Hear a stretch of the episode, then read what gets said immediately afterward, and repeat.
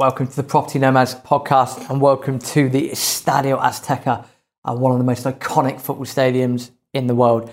We're going to explore what makes this stadium so cool. Uh, we're going to sort of dive into a couple of games that I went to over there this year and you know really why if you've not already been to this stadium why you should go to this stadium. Well, what makes a, any form of stadium iconic? That's a good question. It could be the team that plays there it could be something architecturally satisfying about the stadium. For example, the, the, big red trusses on the roof at the San Siro. Or it could be simply down to the team that plays there. So, for example, the Nou Camp, Barcelona. Big stadium, very big stadium, but also it's FC Barcelona. Many people know who they are. Or what makes the Azteca iconic? Well, two things. Number one, it's hosted two World Cup finals. There's not many stadiums in the world. Fact, it's possibly the only stadium in the world, maybe, checks facts, that's hosted two World Cup finals.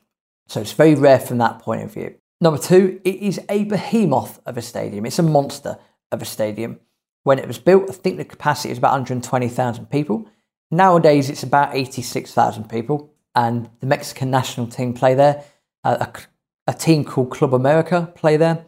And also Cruz Azul play there as well. Cruz Azul were just temporarily playing at the stadium because they're having a new stadium being built somewhere else in Mexico City. What else makes the Azteca iconic? The the seats make it quite iconic. So it's got a, a massive uh, set of seats on the bottom tier that have the Coca Cola logo, and then for the rest of the ground in the upper tiers, it it's Corona, as in the beer, not the uh, uh, virus. So it's very iconic from, from that point of view. The roof is also quite funky too. I wasn't born in 1986, but it is also the site of the famous Hand of God goal. Uh, this is where uh, Diego Maradona, an Argentinian football player, uh, handled the ball. It punched the ball basically into the back of the net uh, against England. Argentina went on to win the game 2 1. And in all fairness, his second goal was probably one of the best goals ever seen in football. He just ran past most of the England team, popped the ball in the back of the net. Argentina win 2 1. Of course, four years after the Falklands, or the Islas Malvinas, as they say in Argentina, I can imagine that that game was quite intense. But that's what makes the Azteca an iconic stadium. It's you know, the hosted two World Cup finals and also actually one of the most iconic goals in football uh, not just the hand of God goal, but the Carlos Alberto's goal for Brazil against Italy in the 1970 World Cup. Uh, it's the goal where he literally comes out of nowhere and he thunderbolts a shot right into bottom corner. Keeper's got no chance. Brazil win 4 1. Yeah, one of the greatest Brazil teams ever. So all of those things add up. And when you speak to people, I speak to people, and when I've told them that I've been to the Azteca, you, you do get a few choice words because it, it's one of those stadiums. You just go, oh man, that's so cool. It, again, it's like going to Nou Camp in Barcelona. It's like uh, the Bernabeu, Real Madrid, uh, Anfield, Liverpool, Old Trafford, Man United, San Siro, Inter Milan, AC Milan. These are the iconic stadiums in world football. The Azteca is no different. Now, from experience, I've got good experiences, bad experiences of the of Azteca Stadium. So uh, the good experience is to say that you've been and gone, happy days. Uh, the two negative experiences, there's number one, I had my phone nicked, uh, good old bit of pickpocketing uh, outside uh, the stadium, uh, completely unbeknownst to me. So I went to search for my phone and then couldn't find it. hats off to the person that done that. Be fair, the phone was on the way out anyway, but still a bit of a shock to the system. secondly, Cruz Azul. Oh my word! we went to myself and and uh, the future Mrs. Property Nomads podcast went to watch Cruz Azul play. I think they played at Atletico San Luis.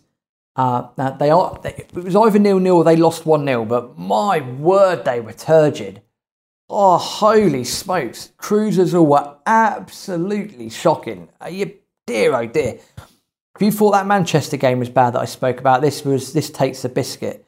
Best part of that game though was where it was um, just coming into rainy season in, in Mexico, uh, the thunder and lightning that you could see from out the stadium was impeccable. I've never seen a rainstorm like it. Uh, so much so that we uh, we had to stay in the stadium for about 45 minutes after the game had finished because it was, you know, you would have needed a kayak to get out. It, there was so much rain.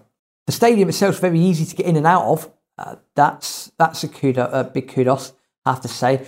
And with football in in the Americas, rather than have loads of kiosks to go and grab your beers and stuff, people walk around with beers. So you know you pay for you pay for the beer there and then, and, and drink the beer in the seat, or, or donuts or other other foods as well. So you don't have all this this kiosk experience that we would get over here. People come to you with all the goods, which is makes life a lot easier.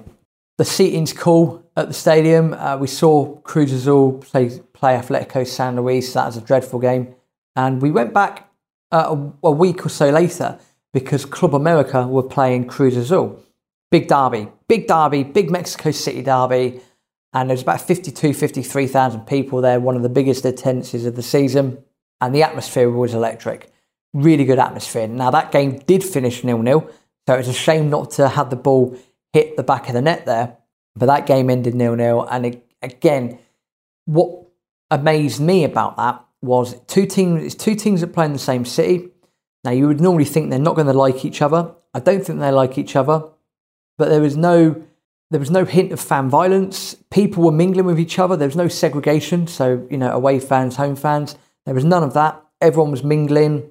Everyone was shouting their abuse at the referee and, and the players for not doing a, a great job. The game itself was, I say, it was a bit drab, not as drab as the other Azul game, but the atmosphere was very good. And it was a very, very late kickoff. And um, yeah, just about got back to the hotel in time. I say the unfortunate bit was uh, miss uh, having my phone pickpocketed. So, piece of advice if you're ever out and about in Mexico or any other country, uh, get yourself a bum bag, put, put your goods in there, and that'll make your life a lot easier and a lot smoother. Uh, what else about the Azteca Stadium? They've also got a really funky uh, Aztec face on the ground outside the stadium as well. It hosts NFL games, American football games too, in as part of their international series. And also with the 2026 World Cup, the Azteca will be hosting games as well. Unfortunately, it's not going to be hosting another final. I believe that's going to be in New York, which again is probably a commercial reason more than anything else. But if you get a chance and you're over in Mexico City, then do get to the Azteca. Uh, what I will say is it's not the easiest of stadiums to get to uh, in terms of uh, subway stations and things like that. Uh, the the stadium itself is on a light rail network system, and you can only get to that by getting the number two metro line all the way to the very end. And again, for a stadium that holds 85, 86,000 people, that's not great. That being said, there is a big main road next to it, and buses to and from the centre of Mexico City are quite frequent. But yeah, I'd, I'd recommend getting a private cab, or if you're brave enough, just get on one of the many random buses. Uh, take the bus to the nearest metro station and, get on and get on the metro. That's the Estadio Azteca. Again, recommend please do go if you're ever out there. Uh, whenever ever get to the point of uh, living out there and you want to come out there, then you know, send us an email. Happy to happy to go. There's always a big bunch of football going on at that stadium, uh, and you know, a bunch of other activities going on. What I would say is, what do you think? An open-ended question. What's the most iconic stadium that you've ever been to, and why? Uh, come and join us on our socials. Social links are in the, the show notes. Yeah, let us know what's the best football stadium you've ever been to. Why is it the best stadium? What's the most iconic stadium in your in your mind, and why? So come and join us on the socials. At the same time, leave us a review as well.